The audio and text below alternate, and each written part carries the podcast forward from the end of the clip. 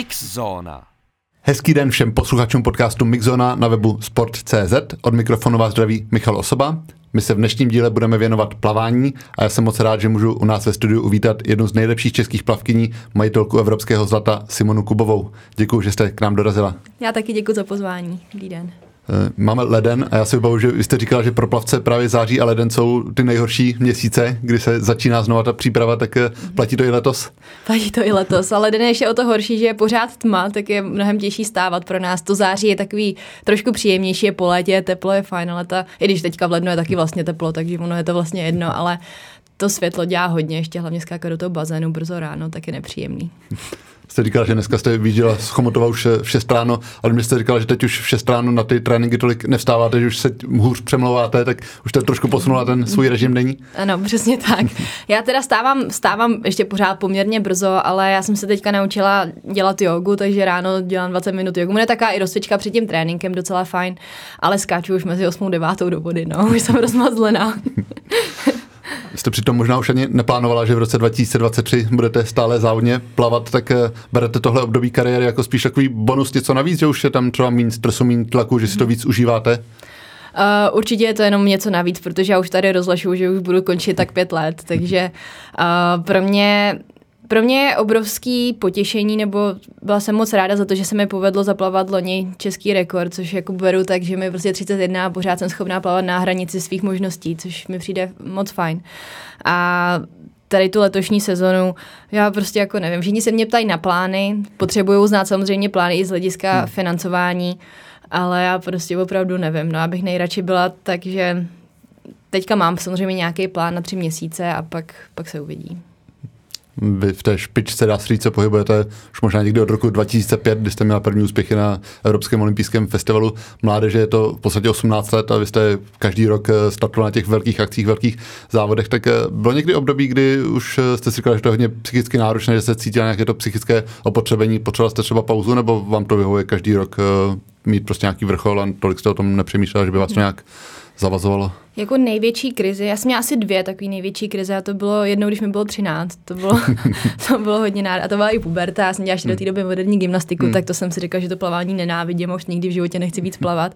Pak se to nějak změnilo, začala jsem plavat, začalo mě to hrozně bavit a ta druhá velká krize přišla po těch mých největších úspěších, kde jsem vlastně měla velký očekávání a tak nějak eh, každý závod, nebo ne, já jsem pořád plavala na jako úrovni svých osobáků, ale už to nebyly ty mery, už to bylo třeba pátý místo, já jsem to považovala jako zklamání. Hmm. A tam nastala moje druhá velká krize, která trvala poměrně dlouho, ta trvala třeba tři roky, že jsem se nedokázala zlepšit. Pak se to změnilo v roce 2017. No a od té doby to beru tak jako, že prostě se snažím si v tom vždycky najít něco hezkého v tom plavání, ale samozřejmě jsou chvilky, kdy to úplně nenávidím.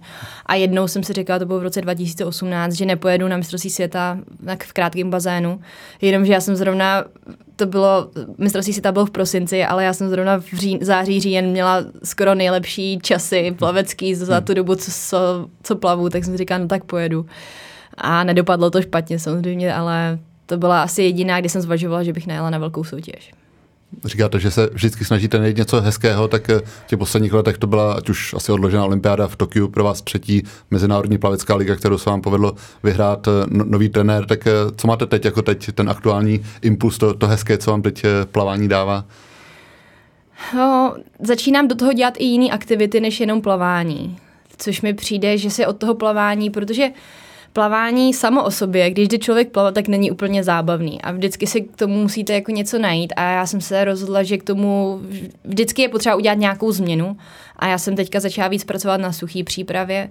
To a tak nějak yoga se... právě, nebo Pardon, yoga, yoga třeba začala jsem běhat, když to bych moc nezmiňovala, protože to je tragédie ale takže se snažím a snažím se tak nějak jako sebe připravit i na přechod toho, až já skončím, protože kdybych se rozhodla, že skončím teď po mistrovství světa v Melbourne, v lednu už prostě nepoplavu, tak si myslím, že do dvou měsíců bych přibrala tak 10 kilo a pak by už to bylo hrozně těžký, takže já se snažím to tělo tak nějak přizpůsobit tomu, že už nemusí mít 10 tréninků plaveckých za týden plus suchou, ale už toho bude mít míň. Na druhou stranu ta suchá příprava se byla vždycky součástí plaveckého tréninku, nejde být pořád jenom v bazénu, takže spíš jste trošku obměnila tu, tu suchou přípravu? Mm-hmm, já jsem změnila i ty trenéra na suchou přípravu teďka od září, protože já jsem spolupracovala s Radimem Biobavým už od roku 2008. Takže už taky jsem si říkala, že možná jako jakýkoliv impuls prostě a především jako v tom vyšším věku je strašně moc důležitý, takže to jsem zmínila teďka a jako spíš jsem změnila ten poměr plavání a suchá příprava, kde suchá příprava už teďka má ještě větší zastání než, než plavání. Nebo takhle, vě, uh, samozřejmě plavu časově hmm. víc, ale ta suchá příprava už je skoro na úrovni plavání.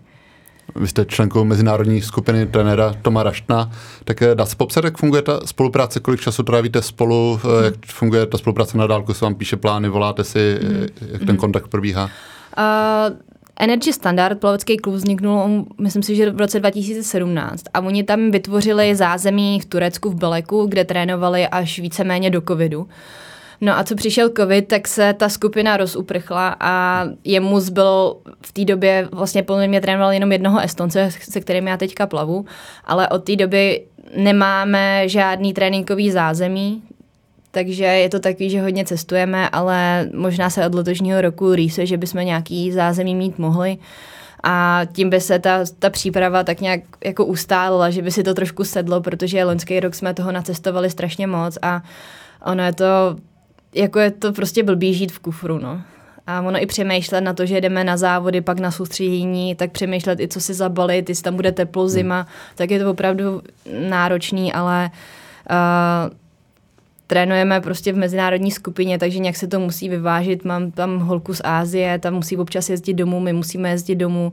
Teď se k nám přidali Izraelci, kde by jsme mohli třeba trénovat teďka víc, takže uvidíme, jak to bude.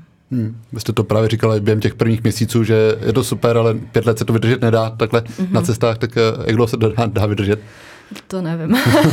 to jako ono hodně hmm. záleží na těch lidech taky, protože ten, hmm. jak jsem říkala, ten Estonec, oni teda měli, když byl covid, tak oni trénovali v Istanbulu, v Turecku, kde měli, kde to bylo levný poměrně, měli tam to, co potřebovali, takže dva, tři měsíce byli třeba tam, takže tam nějaký to zázemí vytvořili, ale teďka, jak je nás právě hodně z těch, jako z těch různých států, tak je to o to víc náročný a teď jsme třeba i na různých úrovních, že třeba ta z Hongkongu musí plavat uh, Asian Games, které jsou v září, teď to musíme sjednotit s našima, takže ono je to opravdu jako náročný to sjednotit a uh, jako pět let se to prostě vydržet, jako je to pravda, ale nevím, jak dlouho se to dá vydržet. Jako ono, každý rok je jiný, každý, každý rok má jiný uh, závody, protože loni bylo poměrně dost hodně, dost hodně, bylo hodně uh, vrcholových soutěží, bylo mistrovství Evropy světa v dlouhém bazénu, potom bylo mistrovství světa v krátkém bazénu, takže těch soutěží je opravdu hodně a letos máme jenom mistrovství světa v dlouhém, mistrovství Evropy v krátkém, plus ona má ty Asian Games, takže už bys to mohlo být trošičku klidnější.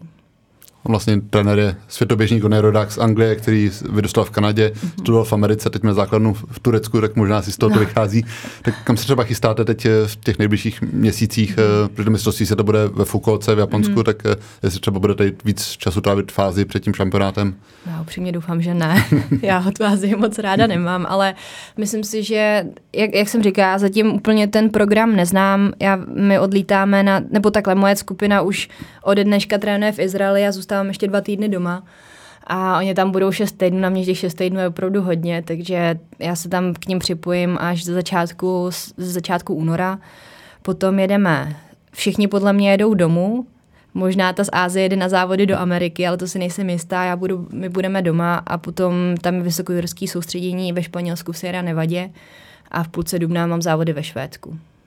Hm, abychom představili, ta z Ázie je Shoban Hohiová, tady z plavkyně z Hongkongu, dvojnásobná olympijská medailistka, mistrně světa. Zdá se třeba ze sociálních sítí, že docela spolu vychází dobře, si rozumíte, je to tak, že jste si sedli i lidsky? My, celá ta naše skupina, jsme si podle mě sedli a je to hrozně důležité. to, proto, proto si myslím, že tady pořád jsem, protože mě to jako s těma lidma jako hrozně baví, protože jsou takový podobný krevní skupiny jako já a je tam jako hrozně příjemná atmosféra a jako baví nás to spolu. Jsme jako, jako rodina, no. Jste u ní v Hongkongu strávila i závěrečnou přípravu mm-hmm. před světovým šampionátem v krátkém bazénu v Austrálii. A vím, když kolega s vámi dělal rozhovor, jste říkala, že bylo zajímavé, jaká je ona tam celebrita, když jste vyšli na ulici, tak opravdu bylo hodně znát, že ji zastavovali, eh, že je tam velká, velká hvězda. No jednou jsme šli spolu na oběd a tam, se, protože ten Hongkong byl ještě z hlediska covidu pořád je poměrně jako striktní, takže když jsme byli u oběda, tak jsme tam měli pořád ty plastové zátarasy mezi sebou a byl to vlastně víceméně stůl pro čtyři rozdělený jako na dva a dva a oni ty lidi prostě přišli k nám a vyfotili se s ní, tak to byla celá sranda. Ale jako byla to jedna z věcí, kterou já jsem zmínila, protože Siobhan Hohy sice vyhrála mistrovství světa teďka v Melbourne, ale s tím časem nebyla úplně spokojená. Já jsem právě přemýšlela nad tím, jako proč plavala třeba hůř než na světovém poháru a říkala jsem to právě i vy. a myslím si, že tím, jak ona je doma a teď tam má hodně těch jako společenských akcí, teď všichni se s ní jako fotí a tak, že si myslím, že to pro ní může být, nemusí být jako úplně jako vhodný hmm. jako potom skrz protože mistrovství světa je ve Fukuoce v Japonsku, takže se možná předpokládá, že budeme mít soustředění v Hongkongu předtím. Takže jsem právě říkala, jestli možná jako je to vhodný nebo šťastný to udělat právě tam kvůli tady té vysoké publicitě její, no. Takže hmm. uvidíme. Mimochodem, vám se to taky občas v Česku stane, že někdo zastaví, samozřejmě asi nejste taková celebrita, ale za ty roky už jste se stal takovou tváří plavání, tak eh, zastaví někdo pro fotku, pro podpis, ať už v Praze nebo v Chomutově, stane se? Tak v Chomutově občas jo, teďka v Praze už to není, už to není takový, co to bývávalo, takže, a, ale pořád jako já jsem jako máme mnohem víc lepších sportovců, než jsem já a oni v Hongkongu měli snad první olympijskou, jako měli asi pět medailí z olympiády, ale byla to podle mě jako první hongkongská olympijská medaile v, v tomto roce, takže proto víc, ona byla druhou nevyhledávanější osobou Hongkongu, což je prostě pro nás úplně, u nás je to, jsou jiní lidi, politici a tak.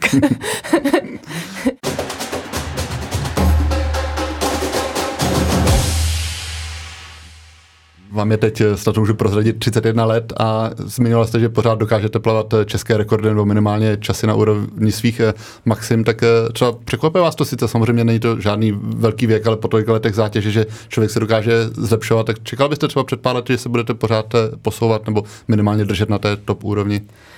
Tak těší mě to, ale na druhou stranu já v té v přípravě tomu opravdu dávám všechno, takže uh, Uh, jsem vždycky rád, jako tam je to nejtěžší, jako umět to spojit, jako už na sobě vidím, že ta regenerace je prostě pomalejší, že už prostě potřebuju spát třeba po tom obědě, nebo jako musím mít ten svůj klid, už nechci jako tolik tradat, jako jsem to dělala třeba dřív, když jsem ještě dělala výšku, jezdila jsem do Prahy, do Chomutova, jako strašně moc jsem cestovala a to vím, že teďka už bych nezvládla, takže, nebo bylo by to pro mě mnohem, mnohem víc náročnější. Ale jako těší mě to, byla jsem moc ráda, že se mi to podařilo a i, ta, i ten čas té stovky, tak byl prostě můj čtvrtý, pátý nejlepší čas, což pro mě ta, ten znak byl v té době, co jsem zaplavala čas 2056.2, tak byl úplně pro mě jako top čas a nikdy jsem si nemyslela, že to můžu překonat a vnímám to tak i teď, že to byl podle mě můj takový strop na tu stovku. A jsem ráda, že pořád jako u toho času jsem schopná se pohybovat. No. Mm, ono se dají najít příklady plavců, kteří byli úspěšní po 30 z nedávné minulosti, samozřejmě třeba Katinka Hosová, tak eh, ona byla samozřejmě svým způsobem unikát, ale byla třeba pro vás trošku inspirací, nebo na druhou stranu vím, že jste říkala, když člověk viděl v té, řekněme, pokročilejší fázi kariéry, že už působila trošku vycucaně, unaveně i samozřejmě tím, jaký program na sebe nakládala, tak eh, že v ní třeba člověk asi neviděl tolik eh, příklad hodný na následování, nebo jak jste vnímala tyhle ty plavce, kteří uspěli v tom relativně vyšším plaveckém věku? Tak co já jsem tak, já ji samozřejmě úplně osobně neznám, ale co jsem tak vypozorovala z její přípravy, tak to bylo neskutečný a já bych takovouhle přípravu mít nechtěla, protože to bylo, to bylo šílený. Ale na druhou stranu vyhrála v Riu tři zlatý medaile, jednu stříbrnou, takže to sneslo ovoce, který mělo, ale uh, já bych takhle daleko jako zajít nechtěla, protože si myslím, že to bylo už jako na hranici, jako hodně na hranici toho i mentálního zdraví si myslím.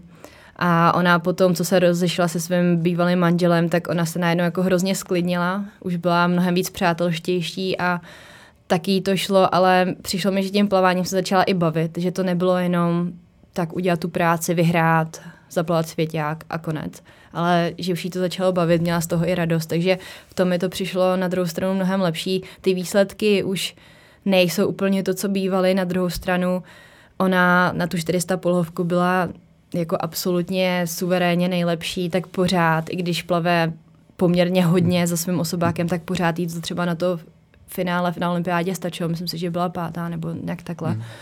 Takže to jsou právě rozdíly třeba Sara Sierström nebo ty, ty nejlepší plavci, kteří byli prostě oparník před těma druhýma, tak i když jsou starší a neplavou ty své nejlepší časy, tak pořád jim to stačí i třeba i na tu výhru nebo na ty medaile, takže v tom, tom těch jejich vysokých věk asi nehrají úplně takovou roli. Hm jste říkal, že ta Katinka šla občas možná až za hranu v tréninku, eh, je snesitelné pro tělo, také říkáte, že pořád se snažíte tomu dávat všechno, tak je těžké najít nějakou tu, tu hranici, aby člověk eh, měl, řekněme, čisté svědomí, ano, dal jsem tomu všechno, ale zároveň aby neměl pocit, že už přetáhl ten závit mm. a že by se to nemohlo i třeba zdravotně podepsat. Tak já čím jsem starší, tak už to na sobě poznám víc, že jdu na tu hranici, ale já už poznám, jako když už mi dojdou takový ty zásoby v tréninku, tak vím, že už jako víc prostě jít nemůžu a vím, že následující trénink prostě musí být já tomu říkám prostě, takže to nemůžu říct, ale aerobní vytrvalost. a vím, že to tak prostě musí být a já, já jako to čistý sprinter, tak já té aerobní vytrvalosti potřebuji strašně moc, což je poměrně paradox, protože potřebuji prostě plavat těch 5-6 kiláků za trénink, protože mi to udrží ten cit pro tu vodu a mám z toho lepší pocit. Takže já to vnímám na sobě takhle. Na druhou stranu jsou lidi, sprinteři jako Ben Proud z Anglie, který plave za trénink dva kilometry a, a stačí mu to. Ale zase na druhou stranu zvedá nesmysly v posilovně jako ten, ten zastráví v posilovně obrovského času a stačí mu to a je nejlepší sprinter na světě. Takže ten, v tomhle tom pozdějším věku se musí strašně moc rozlišovat, jak ten člověk je, jak vnímá tu zátěž, jak dokáže sníst tu zátěž a pak se dá na to na to napsat nějaký trénink. Ale třeba, když jsem začala spolupracovat s Tomem, tak ten první půl rok loni, tak on právě jako se sprinterka, tak jsme jezdili hodně právě ty anaerobní činnosti a tak a pro mě, já jsem se tím zadusila a já jsem potřeba plavat v jistý aerobní činnosti. A potom, když po mistrovství světa, který bylo v červnu, nás jsme měli dva měsíce do mistrovství Evropy, tak já jsem plavala právě hodně tady těch věcí. Samozřejmě jsem tam nechávala ty závodní tempa, ale najednou jsem se na tu stovku zlepšila skoro o vteřinu. Takže člověk toho svého svěřence musí jako poznat a znát a vědět, kde je ten, ta hranice. No. Hmm pomáhá vám v tom, že máte vystudovanou uh, fyzioterapii, že lidské tělo, tělo znáte, nebo na, na sobě to člověk stejně líp uh, pozná nějak subjektivním pocitem, než by se na to mohl podívat uh, nějak s nadhledem zvenku? No, tak já jsem si myslela, že jo, ale my, teďka si myslím, že úplně ne, že to na to úplně vliv nemá. Jako měla bych být lepší v té uh, v té přípravě před tréninkem i po tréninku, ne, nevěnuju tomu úplně tolik, co bych měla, ale potom, když potom, když nějaký ten problém je, tak si trošku dokážu pomoct, ale um, nemyslím si, že to má úplně tak zásadní efekt a hodně těch placů, kteří si prošli tě, tu, tě, tou spolupráci s těma maserama nebo fyzioterapeutama, tak už znají nějaký ty cviky a dokážou si jako pomoct sami, takže možná jsem měla výhodu, že jsem to poznala dřív než oni, ale dost takovou výhodu si myslím, že to nemá. Eh, vy jste se k trenéru Tomu Rašnově do týmu Energy Standard eh, dostala díky projektu Mezinárodní plavecké ligy ISL. Ten projekt byl silně rozjetý, ale loni vlastně nepokračoval po útoku Ruska na Ukrajinu, protože velká část financí do toho projektu šla právě z těchto zemí. Tak eh, máte informace z první ruky nějaká šance, že by se v nějaké podobě třeba obnovil ten projekt, nebo zatím i s ohledem na to, jak ta situace se vyvíjí, to nevypadá? No já se trošku bojím, že, že už to nebude, ale já pořád doufám, že to bude, protože já si myslím, že to byla jako jedna z nejlepších soutěží, která kdy byla, protože ani jako samozřejmě máme světový poháry, máme ty mistrovské soutěže, ale tady ta soutěž byla specifická v tom, že i když jsem na tom světovém poháru, tak já bych v životě nešla třeba za holkou, co plave 200 mutýl z Dánska a začala se s ní bavit. A v tom to pro mě bylo obrovským přínosem, že jsem pozná strašně moc plavců z těch jiných států nebo i trenérů. Ty trenéři si zájemně jako sdělovali svoje zkušenosti, radili se, vnímali, jak ty plavci různý z různých států, jakou mají jako přípravu v těch svých daných zemích. Takže to bylo jako obrovsky obohacující uh, zkušenost a potom, když závodíte prostě pro tým, tak je to, je to jako něco, něco jiného, co my jsme na, na to nejsme úplně zvyklí. Samozřejmě máme štafety, ale ta štafeta jako je skvělá, ale není to ještě úplně jako ono, no. Že tady to je prostě skvělý.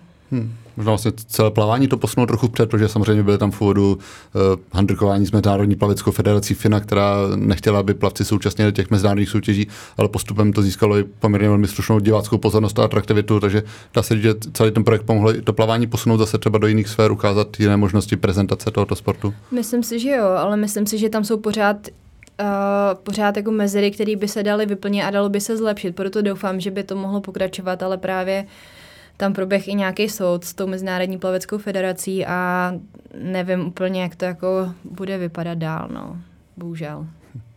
Když se člověk podívá na plavání eh, a nasleduje ho úplně pravidelně na jednotlivé šampionáty, tak eh, poměrně často je tam smršť různých rekordů, ať už světových, evropských i českých, třeba ve srovnání s atletikou, kde stále zůstává spousta rekordů z 80. 90. let, tak eh, v plavání je ten posun dynamičtější. Samozřejmě bylo to dané i tím vývojem v plavek a té situaci, kdy byly uvedeny nové tělové plavky, ale i teď se pořád posouvá, tak či, čím to je?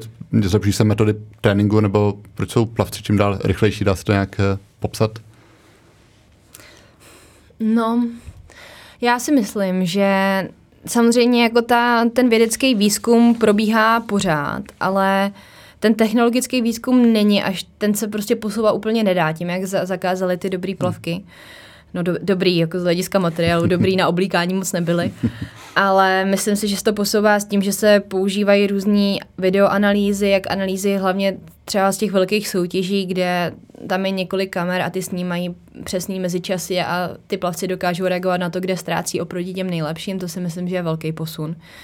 Ale jinak já, já úplně nevím, no. Jako, nepří, jako samozřejmě ta metoda nebo technika trénování se stoprocentně změnila z těch 80. let, to stoprocentně. Hmm.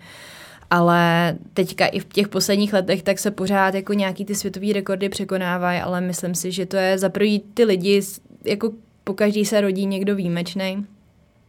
A v tom plavání si myslím, že je jako je alfa a omega to video. Hlavně pod vodou. Hmm. Vím, že třeba trenéru tomu Rašnovi jste říkala, že on se hodně věnuje číslům, že má na všechno tabulky a statistiky, taky třeba ty vám pomůžou ukázat něco, co třeba za tu svoji dlouhou kariéru jste neviděla, i třeba najít s vašima zkušenostmi nějakou fintu v technice, která se dá, kde se dá ještě zlepšit, posunout. Tak my jsme začali spolupracovat s videoanalytiky podle mě po RIU a do té doby my jsme těch podvodních záběrů za stolik neměli, takže tam to byl takový první ukazatel, který mi, který mi pomohl. Ale jedna věc je ukázat video a druhá věc je umět na to zareagovat jako jak technicky nebo prostě umět poradit v tréninku, změnit nějakou tréninkovou eh, sérii nebo, takže to je druhá věc. Ale on právě, jak jsem říkala, že na těch velkých soutěžích jsou ty kamery, tak on mi dal právě všechny čísla, jako já nevím, úseky 0 až 10 metrů, 10 až 20. A já můžu vidět, jako, že třeba ztrácím při přechodu z do plavání a tak, takže v tom je to určitě přínosný a to v dřívějších dobách moc nebylo. Takže to stoprocentně, ale i třeba v tom tréninku tak nás jako občas natáčí a to mi přijde fajn, že dokážeme reagovat tak nějak průběžně a ne jenom třeba jednou za půl roku na tom, na tom měření, anebo potom, když přijedeme na velkou soutěž, tak najednou zjistíme, že já ztrácím metr na vlnění třeba. Takže hmm. Můžeme reagovat jako průběžně v té sezóně. A dokážete na to reagovat, protože člověk asi má zažité ty návyky těch spoustu let, tak asi je těžké něco předělávat, tak eh, daří se to ještě nějaké ty návyky upravit? No je to strašně těžký, jako já mám právě ve skupině, samozřejmě jsem tam nejstarší a jako mně se na ty změny technicky reaguje mnohem hůř než těm ostatním, to 100%, protože mám zažitý něco 20 let a to se strašně, strašně těžko se mění, ale i tak se to dá upravit, jsou třeba drobnosti, ale i třeba ty drobnosti mi mohly dát těch 500 na těch 50 znaklonit. Takže myslím si, že to určitě svůj význam má, akorát já už se prostě, já už se nikdy nezlepším jako skokově, už to hm. prostě si myslím, že to nejde. Takže jsem ráda za každý jako jakýkoliv posun, i třeba jenom položení do ruky, že mi to může dát, já nevím, setinu, když těch záběrů dělám 30, tak třeba můžou být tři desetiny. Takže v takovýchhle posunech si myslím, že to potom už je.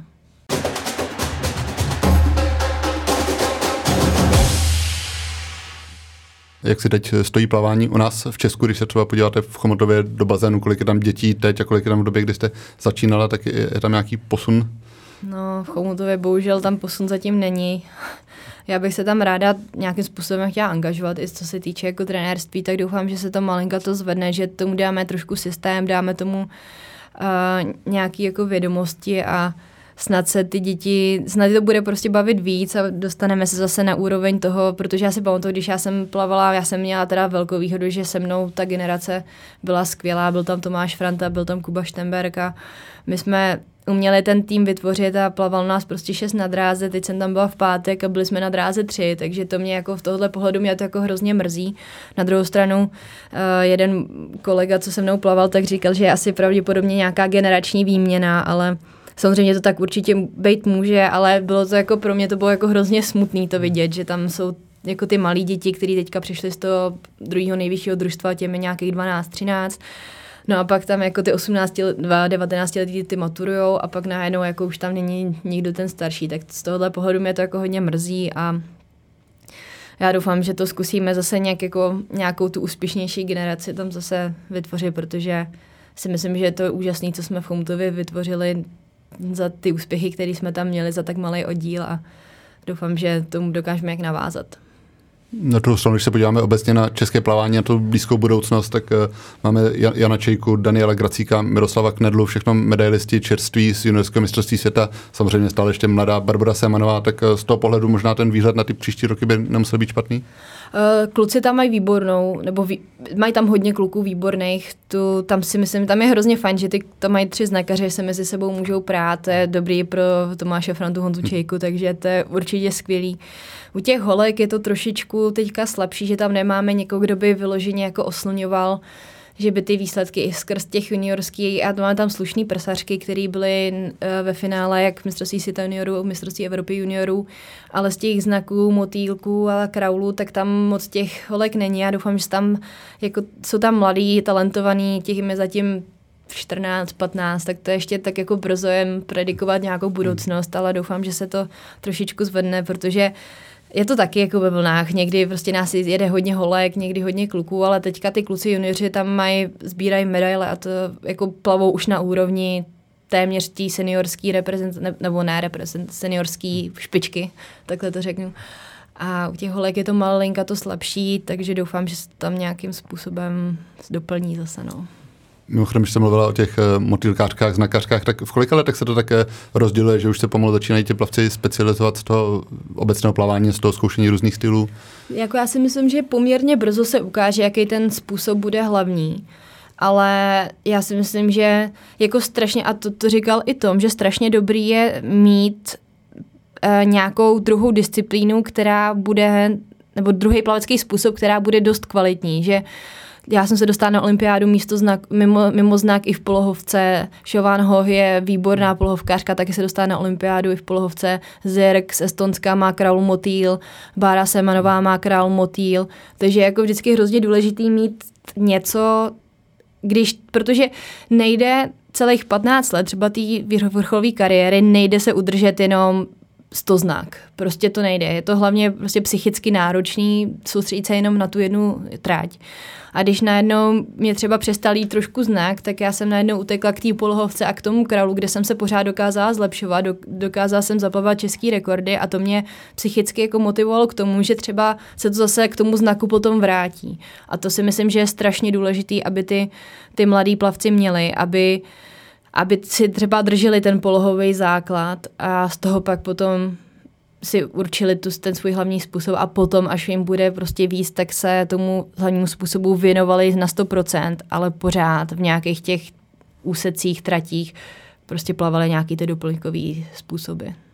Třeba teď, jak často zařazujete ty další doplňkové eh, styly, aby člověk pořád nekoukal do stropu, tak mm-hmm. prostě dáte to občas i pro tu psychickou pohodu, řekněme. Je hodně v tréninku a to jsme právě taky začali teďka právě, uh, v červnu bylo to mistrovství světa, já jsem měla dva měsíce do mistrovství Evropy a už v tom v těch dvou měsících jsem začala víc plovat třeba právě polohovky, rychlý úseky, motýl znak, motýl král prsa a je strašně moc to jako pomůže. I právě ta Šován Hohy, ta plave výborně prsa, a takže plave hodně, jako většinu, samozřejmě já plavu většinu znakem a většinu kraulem, ale ona se tam zařadí ty prsa, já se tam zařadím třeba motýl.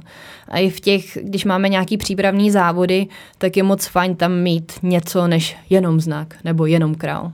To hmm. dělá jako strašně moc, že se jako těšíte na ten závod mnohem víc, než plavat furt to stejný. O vás už během kariéry vyšla kniha eh, s názvem Krása mezi stěnami a vím, že jste říkal, že jednou z těch motivací je, že byste chtěla předat ten svůj příběh i těm mladším. Tak eh, stane se, když dorazíte třeba na plavecké závody, že vám někdo řekne, jo, vy jste nebo ty jsi byla mojí inspirací, protože teď už asi dorůstají ty holky, které třeba začínaly, když vy jste sbíral ty mhm. největší úspěchy?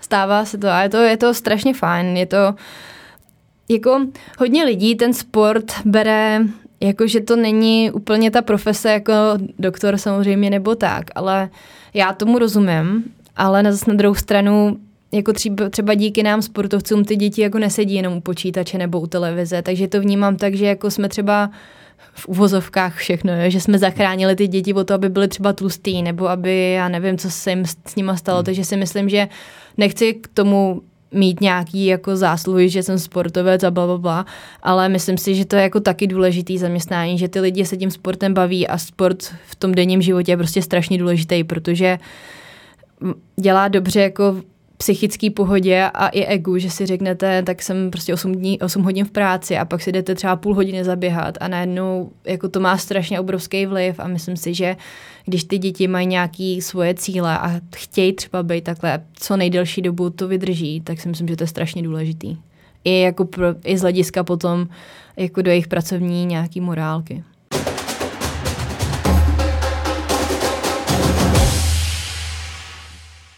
Na druhou stranu v tom vašem životě je hodně důležité i vzdělání a předpokládám, že to bylo poselství té knihy, že sport eh, není všechno, protože vy jste vystudovala, jak jsem měl, fyzioterapii, pak eh, doktorské studium na kinantropologii a ještě MBA jste studovala na Vysoké škole ekonomické. To jste završila, nebo tomu jste? No, já jsem říkala, že co dodělám MBA loni, to jsem dokončila, jsem měla státnice v lednu, takže už nikdy nevkročím do školy. A jsme o rok později. a začínám si dělat kurz učetnictví. Ale protože to je takový, jak jsem hodně plavala, tak já jsem, já jsem chtěla být doktorka Potátovi, ale to bych nezvládala z, z hlediska času. Tak mi mamka vybrala, že bych mohla dělat fyzio, což je fajn mě to bavilo, tak jako ta škola nebyla nějaká, jako že bych měla problém. Vím, že pak jsem si říkala, pak mě začalo víc bavit nějaký to ekonomický, že mě baví jako tabulky a takový ty statistiky, čísla mě strašně baví, tak jsem si říkala, no tak možná bych prostě mohla dělat proto to MBA a. Proto jsem si říkala, že možná jako třeba bych mohla, mohla dělat to učednictví, protože mě ty čísla a to sčítání, odčítání mě to jako hrozně baví. A myslím si, že by to mohlo být opravdu to, co by mě mohlo potom, potom plavání naplňovat že té fyzioterapie jste se trošku odklonila, protože si pamatuju, že jste říkal, že vás to docela bavilo, že ta práce hlavně s těmi dětmi mladými, že mm-hmm. vás to naplňovalo. Uh, trošku jsem se o to odklonila. Já jsem, já jsem teďka fyzio nedělala více jak rok a tam je to hodně náročný. Uh, já se hodně potýkám s mým, s mým problémem, že já od těch lidí jako vyžaduju, aby prostě pracovali na sobě. A oni, když to nedělají, tak mě to jako hodně strašně mě to štve a mrzí mě to, že ten čas, jako já tam musím vynaložit, oni tam musí přijít a ten efekt není takový, jako by mohl být.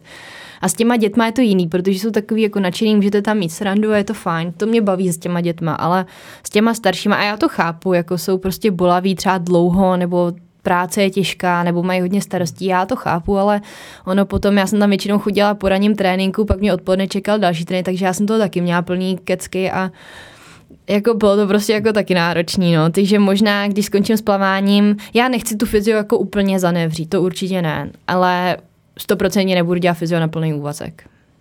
Dostanu to asi trošku obor, ze kterého člověk, když trochu vypadne, tak se tam asi těžko vrací, takže asi pokud bych chtěl se tomu věnovat, tak by nějaký kontakt by bylo dobré si s tím udržovat.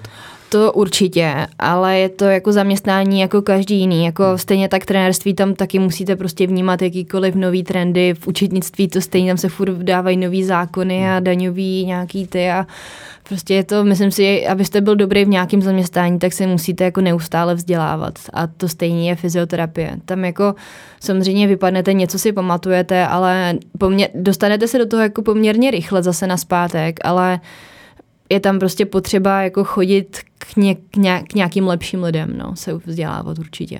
Hmm a tak nějak pořád jako k vrcholové sportovkyně, k vám víc sedíte fyzioterapie, kde je člověk blíž tomu sportu než to účetnictví. Vy si umíte představit sebe, že sedíte u toho stolu a počítáte ty tabulky celé dny? Umím.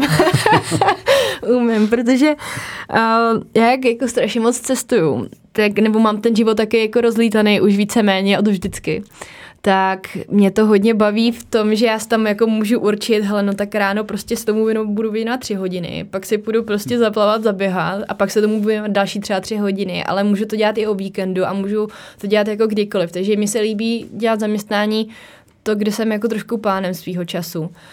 A Stejně tak jako fyzio, kdybych třeba dělala na sebe, tak si ty pacienty jako můžu objednat jako kdy potřebuju a to by mi vyhovovalo podle mě trošičku víc, než jako být vyloženě od sedmi do tří v práci. Že si to zatím úplně neumím představit z toho pohledu, jak ten můj život vypadal dosavať.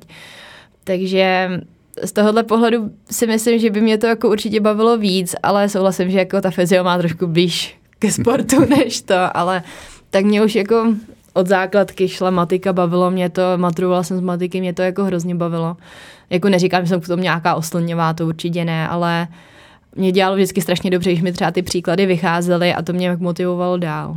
A já jsem, můj, uh, já jsem spolupracovala s klinikou nakladně a tam jsem, s terapeutickou klinikou nakladně a tam jsem právě jako dělala částečně jako to učení, který jsme potom posílali naši učení, takže, takže tak takže uvidíme. Eh, nicméně pořád jste hlavně plavkyně a sice jsme na začátku říkali, že ty dlouhodobé plány si neděláte, ale ta otázka se nabízí. Olympiáda v Paříži už je za pouhý rok. Eh, vy jste v Tokiu se emotivně loučila s eh, proteklo hodně slz, když jste myslela, že to je poslední start na olympiádě. Teď si dovedete představit, že ještě přidáte čtvrtou olympiádu, což je v plaveckých podmínkách svým způsobem unikátní?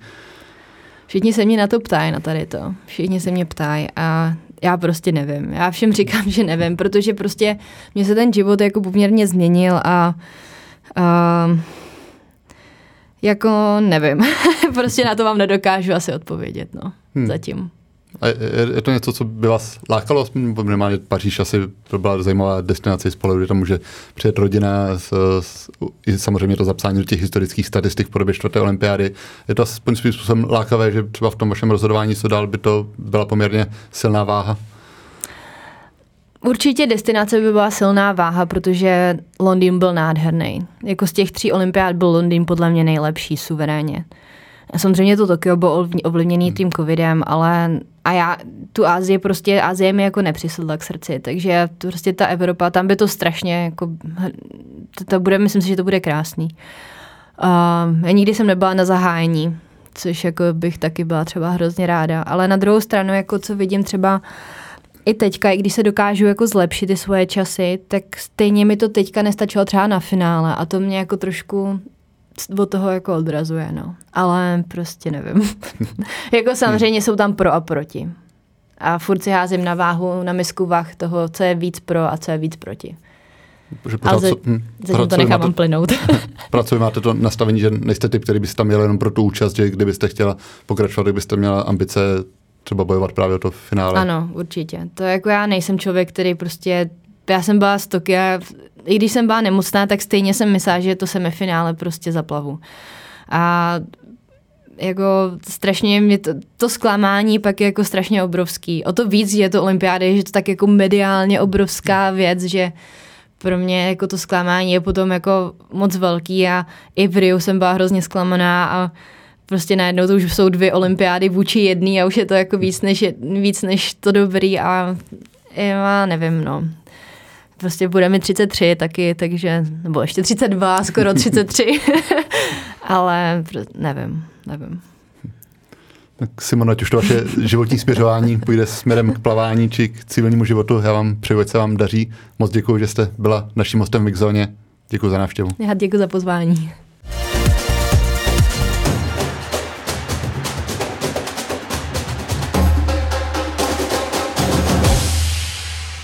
Mixsauna.